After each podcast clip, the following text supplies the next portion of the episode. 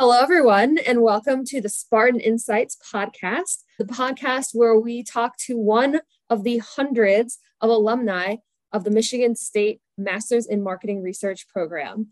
Today, I'm your host. My name is Jacci Weber. I'm currently the Pet Parent Insights team lead at Mars Petcare and also the vice chair of the advisory board of the Michigan State MSMR program. I'm also coming to you from warm and sunny Nashville, Tennessee.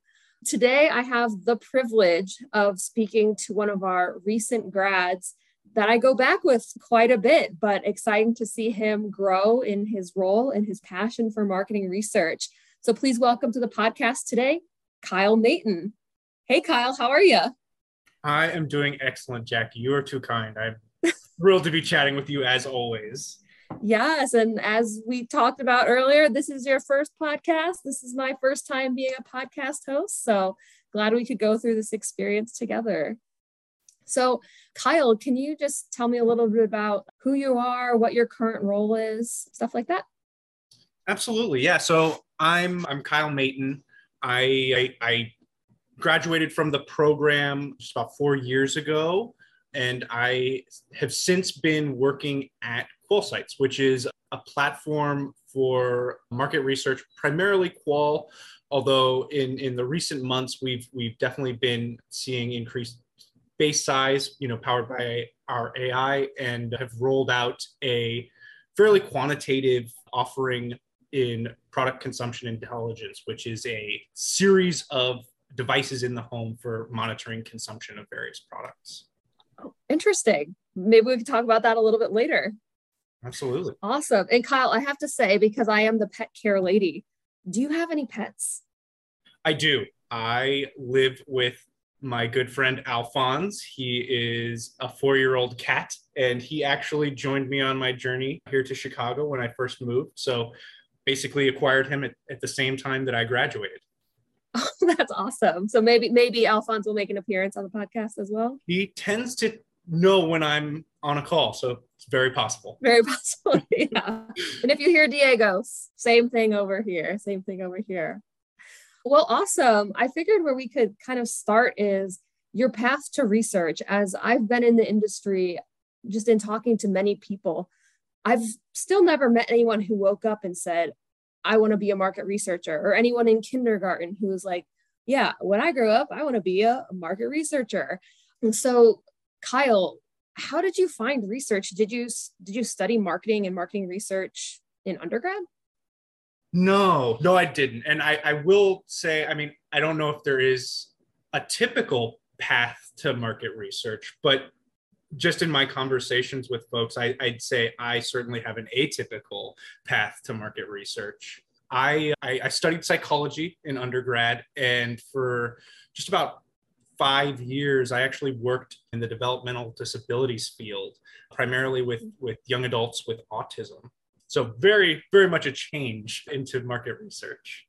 Yeah, definitely a change. I have met some with like psychology backgrounds, but I have not heard many coming from a background working specifically with young adults with autism. That's pretty unique. When did you decide you wanted to like make a career change or come into marketing research because it's a little different? Yeah and i i you know i loved what i did in sort of my my previous life but as you can probably imagine it was a very high intensity high stress field and there were a series of incidents that led me to just sort of realize that there were things that i loved about the, the job in that that field but I, I needed to find something that was a bit more stable for my future and the things that really stuck with me from that field were I've, I've always been intrigued by people and sort of what motivates behavior, what drives people to formulate these different habits and routines that they have. And I, I also got really interested in nonverbal communication, which all of those things sort of led me to market research and, and qualitative market research in particular.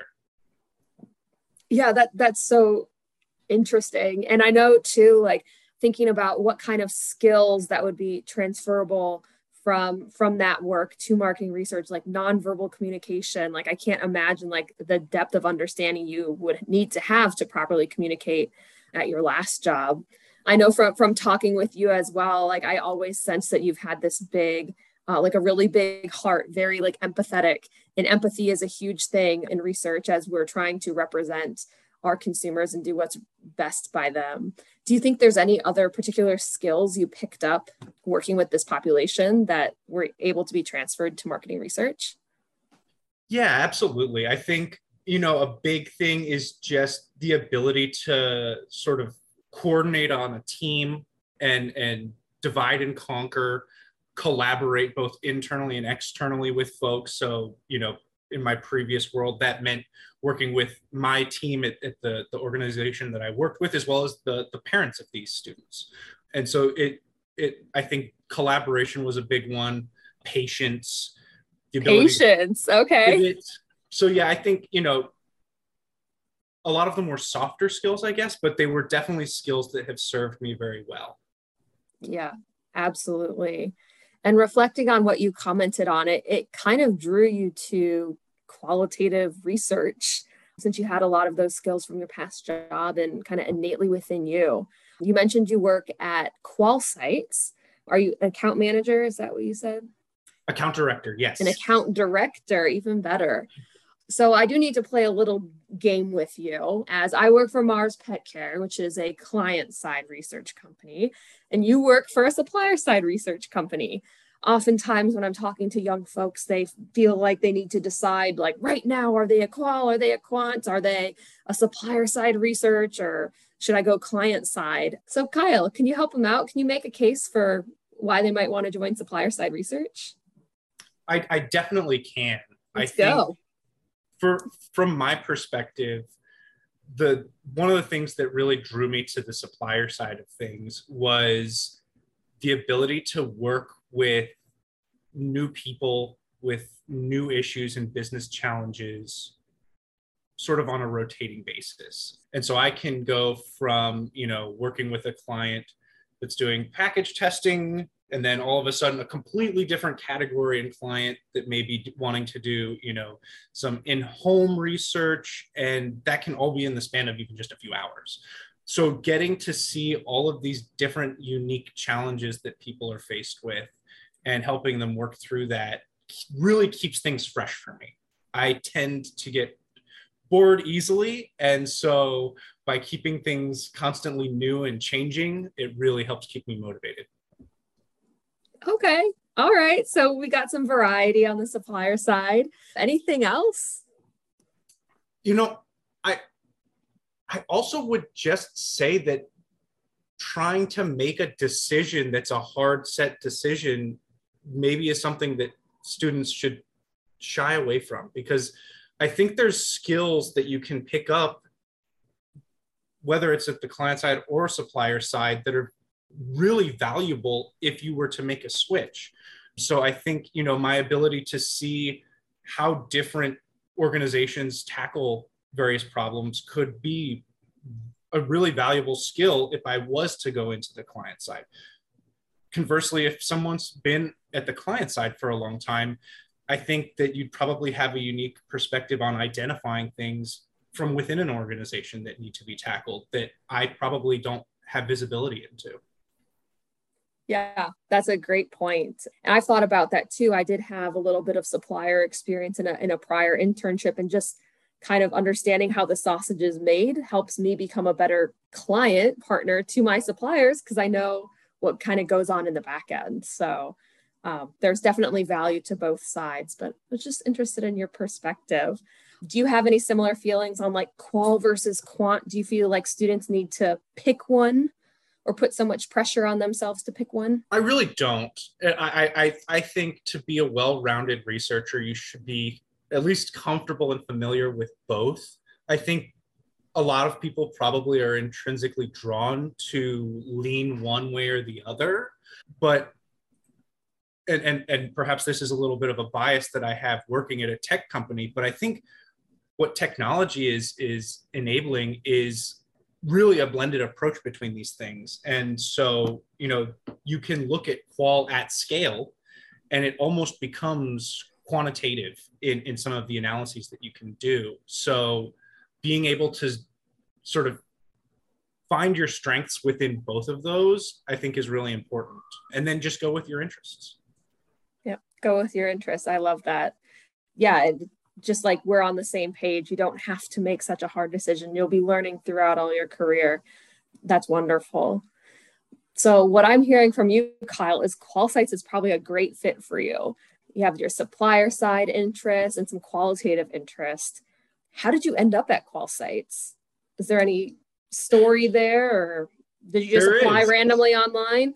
No, so uh, it, it's actually a pretty cool story, and it, it relates directly to Michigan State our our CEO Nihal Advani was giving a lecture actually as I was wrapping up coursework, and as he was speaking, I just was really struck by his passion, and then we also had the opportunity to to you know go through a project as a participant and see that experience and so seeing that front end experience of participants and then he was showing us the back end i was pretty impressed with with what I was seeing, and I just walked up to him at the end of the class and I said, "Hey, I love what you do. I would really love to discuss working with you." And I think within 36 hours or so, I was I was hired as the first project manager there. whoa, whoa, whoa! You walked up to a CEO of a research company and was basically like, "Give me a job." yeah, I really, really wanted it. And so I figured, what's the worst that he can say? No, like, scram. Like, I, I had nothing to lose. That's amazing. And that worked out so well. And how you've been at QualSights for four years now? Yeah. Yeah. It, you know, I, I think uh, if there's something that you're really interested in and passionate about, take the chance. Wow. I love that story, Kyle.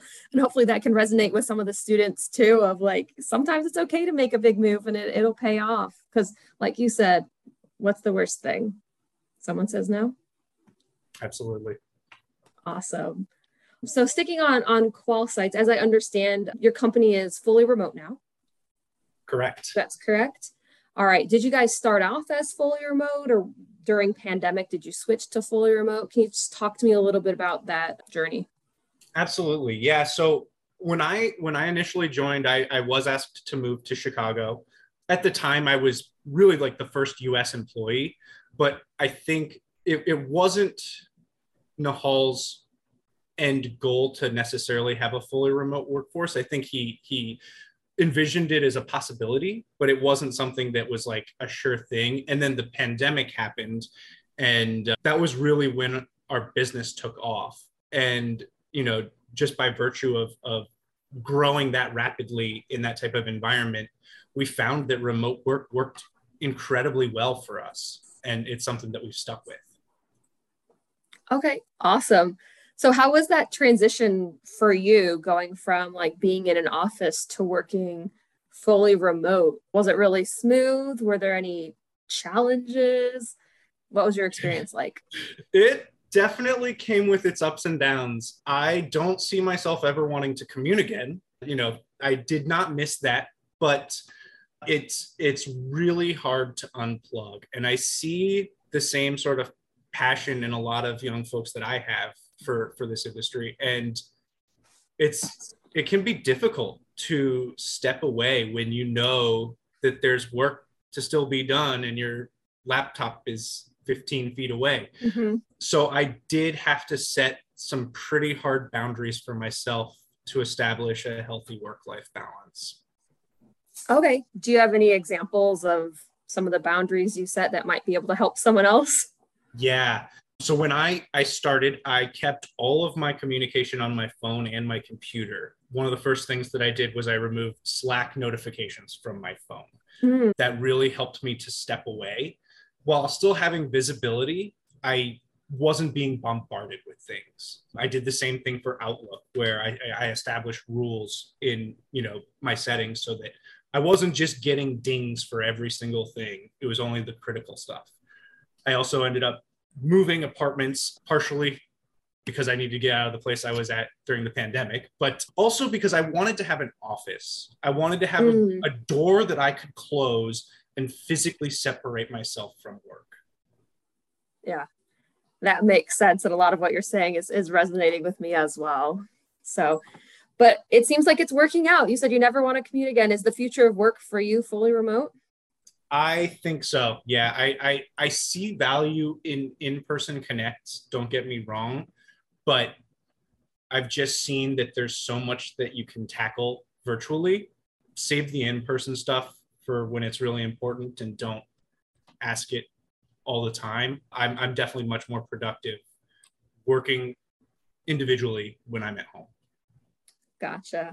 Yeah, I think working from home, like finally gives us introverts the office of our dreams, right? Exactly. yeah. No, I agree. I love being with my coworkers, and there's just like some kinds of connections you just can't quite get over video, but the majority of what we do can be done remotely. Totally. Yeah, totally. All right. Well, I think we're in the final sprint of the podcast here, Kyle. But before we wrap up, just wondering do you have any like career advice for students that you wanted to share, maybe that we haven't even touched on yet? You know, I, I do just want to reiterate the importance of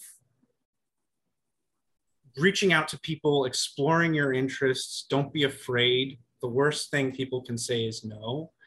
But in addition to that, I think it's really important to find a mentor. Find somebody who just has a bit more experience, a bit broader of a view, and can give you just a, be a sounding board for your different ideas. You know, I, I, I think Michigan State has no shortage of people who I would consider amazing mentors. You know, I, I for a long time, I, I you know, would talk to Don DeVoe on a very regular basis. He he helped lead me to my my current position I look up to you as a mentor. I, you know, I've been connecting since he joined with Michael McCunis frequently, okay. and and he's a tremendous guy. So I mean, there's there's really no shortage of of brilliant people that will look out for you. So I think that's really really valuable. Yeah. That's awesome. And it sounds like the Michigan State community is providing a lot of value for you as well, even after you're graduated. Um, still being able to tap into that community and made it a, a good use of your life coming to the MSMR program. 100%. Great. Anything else? You know, I mean, to that end, I, I do just have to say, you know, I I myself lead lectures at Michigan State probably three or four times a year, and I always invite students to reach out, ask questions, and it, it's not something that happens very often. I've, I've maybe gotten a handful of LinkedIn requests and, you know, thank you. That was interesting. But again, just don't be afraid to really show your passion. If there's something that struck a chord, let someone know. Uh, I'm always happy to connect with folks. I know most people that, that are returning to Michigan State, probably yourself included, are mm-hmm. doing it because we have a passion for it. And so like leverage us you know? Yeah and actually like that's really similar to like my experience too. I come back on campus and i'll talk to a couple of like i don't know a couple classes of 50 plus students each and get maybe like six linkedin requests afterwards. And i feel like there's this myth out there like to to be noticed you have to have like a big grand gesture or send your resume on a cake or or something like that. But i mean just knowing the classmates are not reaching out, like just a, a LinkedIn invite or a LinkedIn note makes you stand out. So if it's not happening to me and it's not happening to Kyle, it's probably not happening at all. So small gestures make a big difference as well. Absolutely. Yeah. Well, Kyle, you have been an absolute pleasure to talk to today. I'm so glad Spartan Insights could be your first ever podcast. And I hope if anyone struck a passion with anyone with what you were sharing, maybe they'll have the courage to reach out and perhaps even see what's going on at QualSights. Awesome. Thank you so much, Jacci. This was a blast. Awesome. We'll talk soon, Kyle.